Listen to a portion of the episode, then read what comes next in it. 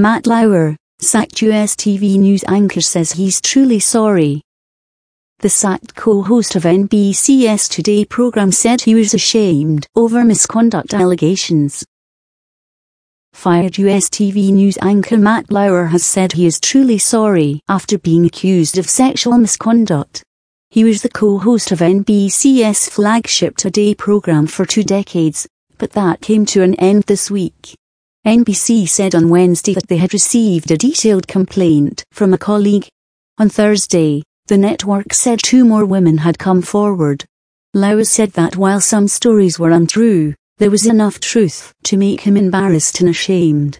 In his first statement since the allegations came to light, Lauer said, There are no words to express my sorrow and regret for the pain I have caused others by words and actions. To the people I have hurt, I am truly sorry. As I am writing this, I realize the depth of the damage and disappointment I have left behind at home and at NBC. Some of what is being said about me is untrue or mischaracterized but there is enough truth in these stories to make me feel embarrassed and ashamed.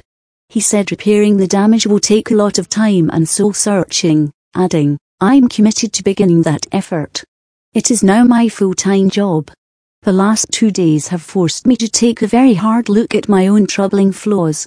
Follow us on Facebook, on Twitter at BBCNEWSENTS, or on Instagram at BBCNEWSENTS.